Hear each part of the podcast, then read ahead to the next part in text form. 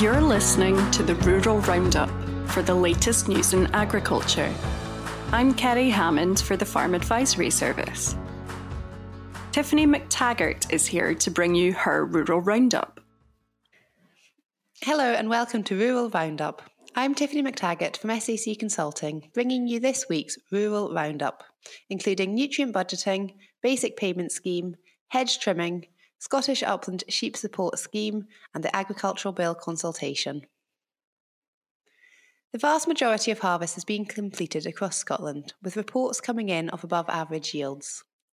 Looking forward to next season, fertiliser prices are remaining high, so it would be worth considering carrying out a nutrient budget across your farm to ensure you are maximising your fertiliser. Have a look at the Preparing for Sustainable Farming funding available for carrying out some soil sampling and take advantage of the available £250 for your personal development in nutrient management planning. Alternatively, speak to an industry expert. They can help you plan your fertiliser usage. Advance payments for Basic Payment Scheme and Greening schemes are due in September. Make sure your contact and funding details for your business are up to date on the Rural Payments and Services website. We are now out of the bird nesting period and can now carry out hedge trimming, trimming of trees, and removal and burning of gorse and scrub through until the end of February. Applications are now open for the Scottish Upland Sheep Support Scheme. You can apply until the 30th of November online at Rural Payments and Services. This scheme provides additional support on top of the basic payment scheme to sheep producers who farm in Scotland's rough grazing areas. The Agriculture Bill consultation is now open for responses and closes on the 21st of November. The Scottish Government Climate Change Plan has committed to reducing agricultural emissions by 31% by 2032. The consultation covers everything from high quality food production to ensuring a fairer income for farmers to protecting biodiversity. Thanks for listening. See you again next time. I caught up with George Chalmers in the northeast and Robert Ramsay in the southwest as they discuss harvest rolling to a close and their thoughts on upcoming calf sales. Hi, George. Combines are rolling down here again this week. How's things? Uh, how's things progressing up the road? Yeah, combines are going again. I think everyone is amazed with the progress that's being made this year. A lot of people are going to be finished in the month of August. Um, everything's getting getting there, and uh, I suppose attention will be starting to move to other things like next year's crops and also livestock. So that's the bit for us. So down here in the southwest, harvest's important, but it's not the be all and end all for the whole. It's not like up your way where the the whole countryside is buzzing with harvest, and um, you know there's there's a lot of stock farms down here, and there's certainly a lot of good stock that's going to need to shift in the next you know next really few weeks and and certainly a couple of months. Uh, we see a lot of uh, stock getting sold, particularly. You know, we're heading into that kind of time where your beef guys start looking to suckled calf sales, so those big sales in October. What we don't know down here is, you know, we, we hear a lot of stories. There's a, quite a bit of negativity out there from a suckled calf producer point of view as to who is actually going to buy these. What what kind of feeling are you getting from your guys, you know, your finisher guys up your way, George? Um, I think we're not hearing people who are not going to bother with it. Um, I think a lot of people they just like keeping cattle as well. Um, they know that the it's a completely different ball game this year in terms of the finances. Um, cereals at two hundred and something. Well, that's that's unprecedented. Um, do they sell it? Put it through a Stark? Who knows? It's um, but a lot of people they do like keeping keeping livestock. Um, it's also a way of uh, you know they walk the grain off the farm and it helps retain fertility. They've got the muck uh, and such like. Yeah, which again is unprecedented. You know, the the fertilizer story is completely unprecedented. You know, where we're at and where we're going to be in the spring for fertilizer, the value of that dung on a lot of these farms is going to be colossal. And I think that's the message. It's frustrating for me. I think when you you speak to the, the guys who are selling who are saying this is going to be rubbish. And actually, the guys that are buying aren't really talking about it. They're just, you know, most of them are going to go and are going to bid. And and calves are going to be, you know, the beef price is, is reasonable and the, the grain price has headed the right road for the beef job. You know, it has, I'd nearly said tumbled. It's not quite tumbled. It's it's eased a bit and probably eased to a point where in the in the early two hundreds, it's you can, I think you can you can make you can make inroads into a, a beef margin anyway. You can make a bit of progress with that. I think in the springtime, we also saw people selling calves, and they went to the mart with a wee bit of trepidation because obviously by that time things had kicked off in the Black Sea area, and they were thinking, "What's going to what's going to happen here? Um, what kind of price am I going to get?" And they were pleasantly surprised. Um, there's less beef cattle out there and uh, you know demand and supply does kick in a certain degree. There are a lot of finishers who are they're doing a numbers game. They need the numbers to turn over, so they're they're still going to be wanting their cattle. And you've also got other guys who just you know they're in the way of filling their shed, and uh, they do it every year, and you know that's just what they do. Yeah, and and the reality of the whole job we're globally we're short of processing beef. You know, demand for processing beef is is well and truly outstripping supply, and that's why we've got this big price for cull cows. And the big price for cull cows always it's not hard. It's, it's not complex economics. If you get a really good price for a cull cow, you get less cows. So through time, you know, we're I, you know, there's no doubt we're going to see a reduction in the herd, and actually for the, for those that stay in the suckled calf job, you know, I think there's a, there's certainly a pretty bright future there. But uh, really, I think the the message today is you know count your costs, have a have a look, you know, look at your business and, and really appraise it, and you know make your own mind up as to what where suckled calves are going to be and what your system's going to be, rather than listening to everyone else telling you exactly how bad it is or how good it's going to be or whatever. You know, you need to make up your own mind and and see where we go. And that's where we're, you know, we're in a really fortunate position that that's what we do for a job as we help people. And you know, through Farm Advisory Service, we've got a few really get a lot of good outputs coming, a couple of good meetings. One I would highlight, um, maybe because it's got my name on it, but um, one to highlight is a in Castle Douglas at Grange Farm. Um, Jamie Bigger and family are hosting a, a big um, future of beef event really. So what what can we do this um, this winter? How can we control costs this uh, through the winter period, and also looking forward, where is this industry going to be in you know two, five, ten years time? Because there's no doubt change isn't coming; it's here already. You know, we need to we, we do need to be aware of what's happening. So that's a really good. I hope, I'm, I'm sure it'll be a really good event, and certainly one. The link will be available in the show notes as well. And then we've got a number of other events, so well worth looking at the Farm Advisory Service website to look at what it can do to help you at both on a one-to-one level and also as a group level.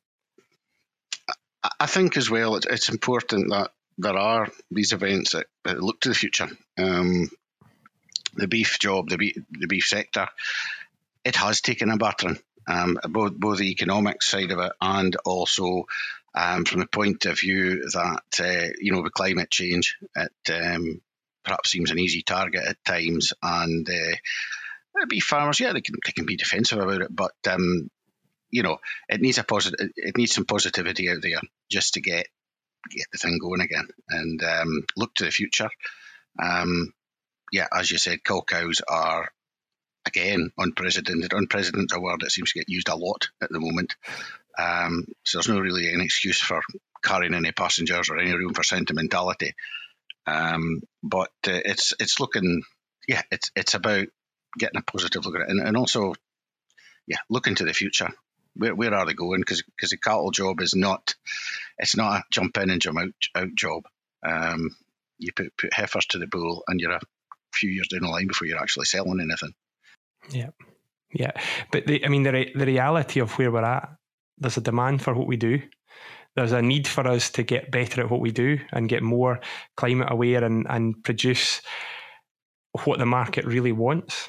And that's maybe not what we're producing at the moment. So we need to alter what we're doing. We need to be kind of dynamic in what we do. But there's absolutely a future in what we do You know, there's not. This is not the end of the road, and it's certainly exciting times on the other side of it. So we often hear that we, you know, our Scottish farming often represents itself as producing the best beef in the world. And I think that's a very broad general statement. I do believe we produce some of or some of the beef we produce is is the best in the world or is some of the best in the world. But we do need to have a look at the whole system and, and also look at what that consumer wants. So the consumer, we now probably have two groups of consumers. We have a very ethical consumer who wants provenance, short supply chain, you know, a, a very environmentally sensitive product to produce a very high quality with minimal inputs. The there is also the other group, and that group's probably growing. Is the the the group where the consumer is has very limited means, so their their part their their pockets are under a lot of pressure. Their wages aren't going as far as they used to, and that's a challenge for the beef sector. And I I do probably see us producing a high quality luxury type product rather than a day to day staple because there are other species and other ways of producing protein to meet the short term day to day demand for for that group. And hopefully once we come through this challenging economic period, that group gets smaller. That they, we don't want to see a huge proportion of our population strapped for cash. But certainly, as as looking at gas prices, looking at um, or prices of everything going forward, there's there's no doubt what's going to go in a basket is going to going to have to cost less. Beef is there's there's opportunities and options there, but certainly for me, the future for Scotch beef production is real high quality, real good stuff produced as as good a stand as we, as we possibly can with as much story as we can attach to it. That's right, Robert. Um, yeah, beef is is it's going to be seen as a luxury item, but it's also important that uh, the public sector get involved here and, and do their part in promoting Scotch beef, buy local, um, the whole message about food providence, get beef into schools. Um, you know, so the, the councils and, and, and, government have got a role there to, to just in, encourage the public, and, and, and, certainly it's the sort of thing that once you know once the kids are in the way of eating beef, you know the parents they start buying beef, and and it's creating our own market really. It's, it's getting this perpetuating our own market and, and keeping this demand going going forward so that there is a future. Yeah, yeah. And the future, I mean, it's very pertinent at the moment that a, a couple of days ago we saw the agriculture bill consultation open, and that's the real. You know, it's the first time in a long time we've had the chance to actually. We've been asked for our opinion on what the future of the future agricultural policy for Scotland looks like, and I think it's really, really important that all of us, beef producers and otherwise, get into that, read the read the bill, read or read the proposals, and and respond to the consultation because we're all really good at moaning about it after we haven't said anything about it. So we've got the chance, and I think it's for everybody now to go and uh, have their say and hopefully shape something that really pushes Scottish agriculture forward rather than holds it back. We are always busy at the Farm Advisory Service, bringing you timely information, useful resources, and hosting events and groups to help you build your farming network.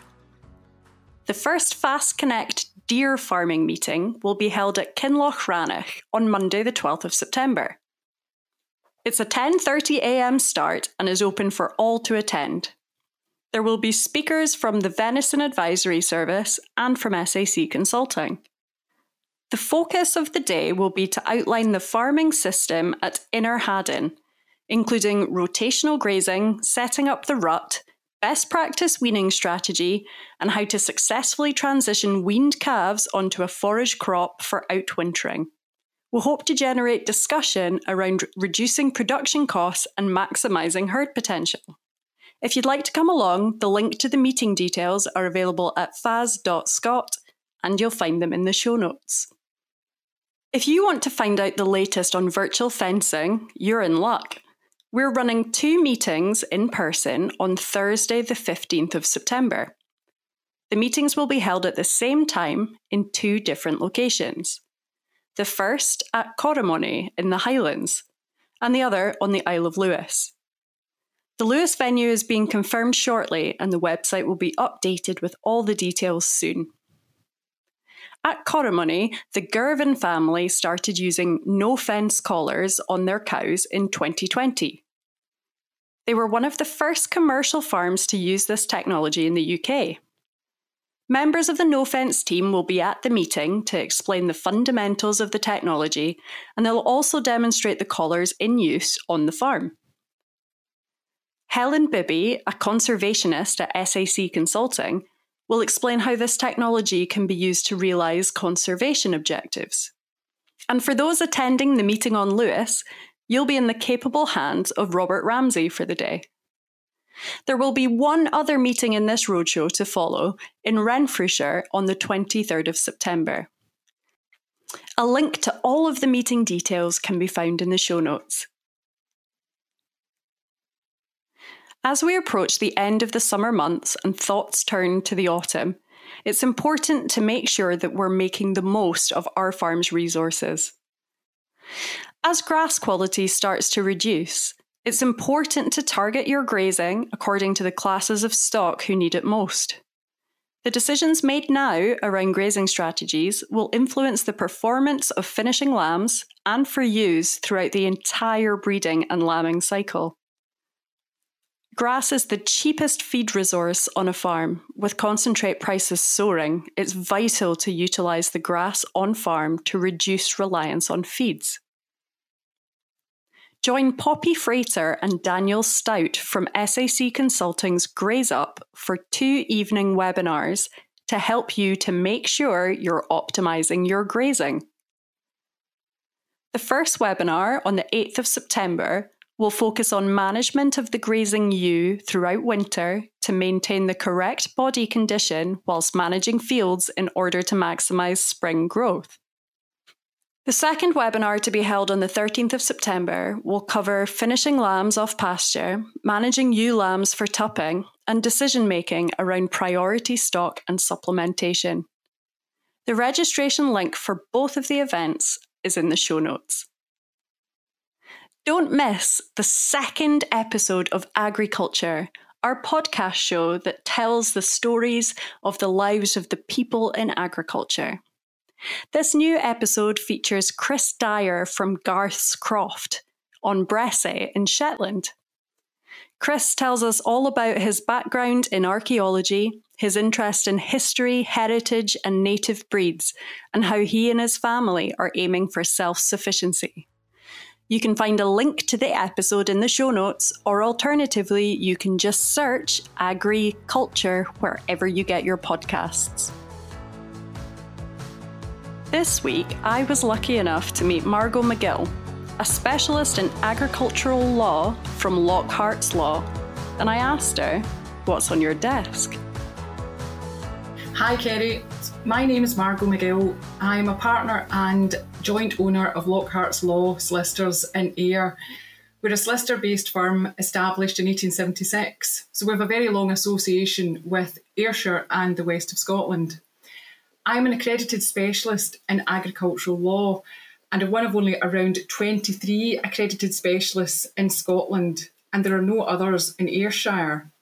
I therefore act on a daily basis for farmers, landowners, tenants, and all types of agricultural situations. Primarily, the type of transaction I have in my desk at the present time this week are farm purchases and sales. The agricultural market has been extremely buoyant over the last year. There has been a tremendous interest from both agricultural clients and forestry and investor type clients in buying rural property across the whole of Scotland. This has led to a very large increase and spike in the price and prices being paid for agricultural land. So, this has kept me exceptionally busy um, over the last year and very much this week.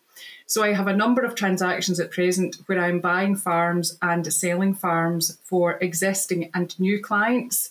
And this year, for the first time, have been contacted by a number of energy companies as well in terms of their interest in pursuing purchases of land.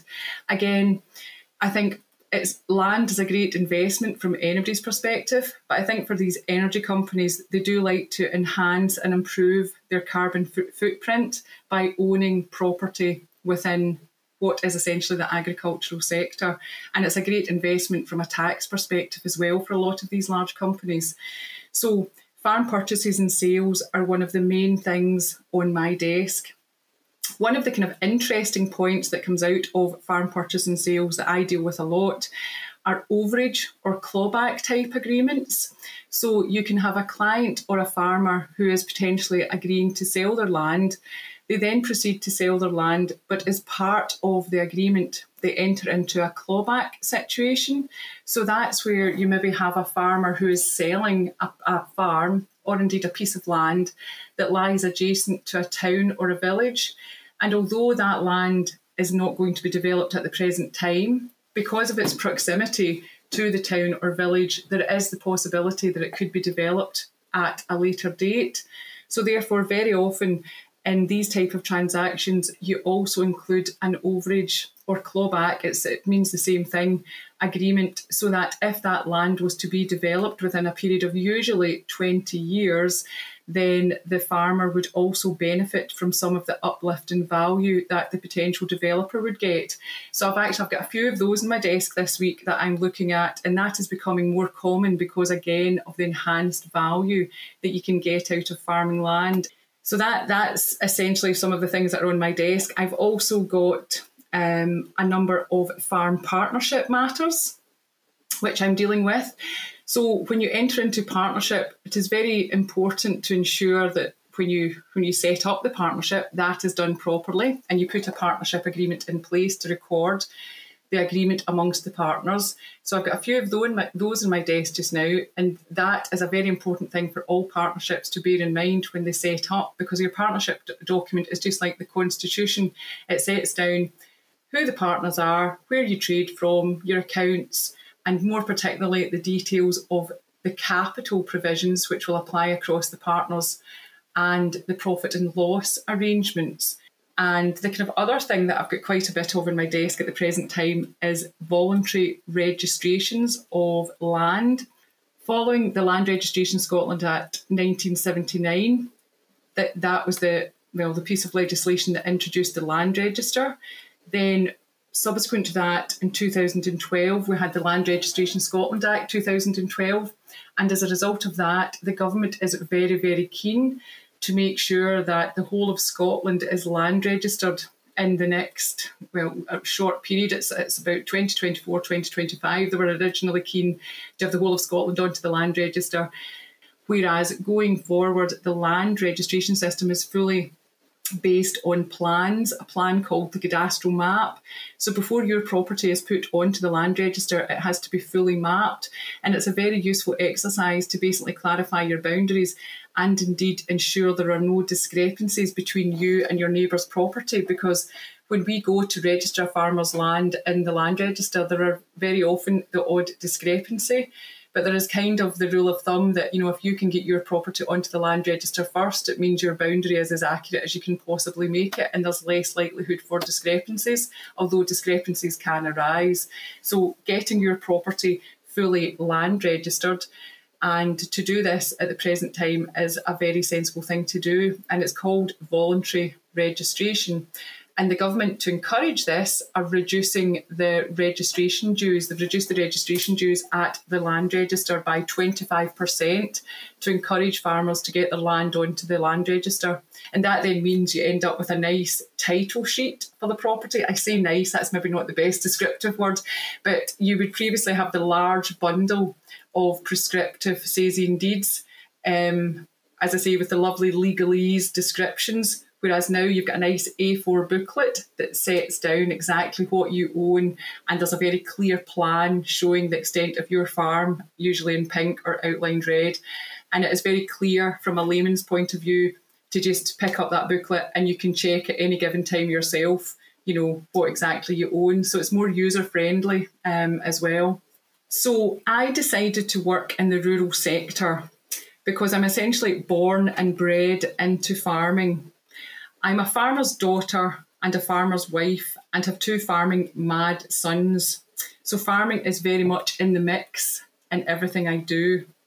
I grew up on the family farm down in Maybole in South Ayrshire with my brother and mother and father. I enjoyed all the young farmer activities, went to all the events and shows gymkhanas and just loved loved it all. Thoroughly enjoyed my time um, growing up in the family farm. I think it's a tremendous life and a tremendous lifestyle. And then um, I when I got the entrance qualifications to go to do law, I had always wanted to do law as well, just had a real interest in history and law and was absolutely over the moon when I got a chance, when I got the, accepted for Glasgow University to do law. And having completed my degree there and coming out and entering into the world of work, I was tremendously lucky to get great jobs with different firms. I've worked in small firms, the large, the largest of the firms, and medium tiered firms. And as I went along, it became very obvious that my natural love of agriculture and everything associated with agriculture actually mixed very well with my love of the law. So putting the two together, it made complete sense to do agricultural law yeah, I think it was just it was just meant. It was one of these things that yeah, I had no no difficulties deciding that that's the sector I wanted to be in. So something that I am really passionate about are my children. I have two sons, Rory, who's 16, and Kyle, who is 12. I suppose, really saying that I'm just a typical mum, but my boys play such a, a huge part of my life. When so much so, when I was interviewed for my job um, at Lockhart's 11 years ago, I was asked by the senior partner then at the firm as to you know what my priorities were and you know how did I order order these things in my life, um, and I still stand by the response that I gave then, which is, well, firstly, I'm a mum, secondly, I'm a wife, and thirdly, I'm a solicitor. And th- that is the ordering that I applied then, and that's the ordering that I still try to apply now. And I think the senior partner at that time was just quite impressed that I had the goal to actually set it out as it was and to in, and to intimate that these were my priorities and that was the ordering of my priorities. And they basically offered me the job that day. So, so clearly it didn't um, do me any harm, but I still stand by that because I think to do your job well, you have to be happy in who you are and happy in your home life. And that then gives you you know the, the I don't know the, the the joy or the the time essentially to be able to do your job well in terms of um, my boys and what they do and my husband, we have got loads of commitments with um, differing farming activities. We go to lots of different shows. They're involved in the Holstein Young Breeders Association, as am I. And as I say, being involved in all these kind of typically farming activities gives us all a lot of a lot of enjoyment. And I, I usually over the years get involved in sponsoring them and um, donating prize money just so I can obviously be a part of it. And it's great to encourage all the young folk that go to these things. That's one of the things we get such a buzz out of. So, in terms of interests or things I do out of work, um, I'm also the clerk to the Lord Lieutenant of Ayrshire and Arran.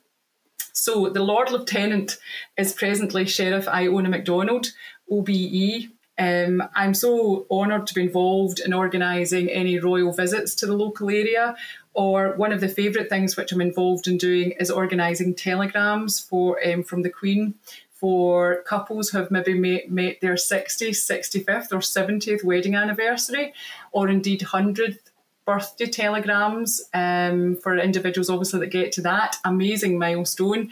So I'm very, very honoured to be able to assist in doing these kinds of things um, in connection with this role. So that's a, a phenomenal thing uh, I absolutely love doing. So that's maybe a little a little different to the normal. if you would like to get in touch with me about any of the things which I've touched on today, then um, to include farm purchases and sales, farming partnerships, voluntary registrations in the land register, or anything at all which is giving you cause for concern, or you just need a further chat about or further information about, then please don't hesitate to get in touch. Um, I think all my contact details will be in the show notes. But my email address is extremely easy. It's margomcgill at lockhartslaw.com. So don't hesitate to get in touch. Thank you for listening to this episode of the Rural Roundup. If you like the show, please subscribe wherever you listen to make sure that you get notified each time a new episode is available. If you'd like to contact us, you can find all of our contact details in the show notes. See you again in a couple of weeks.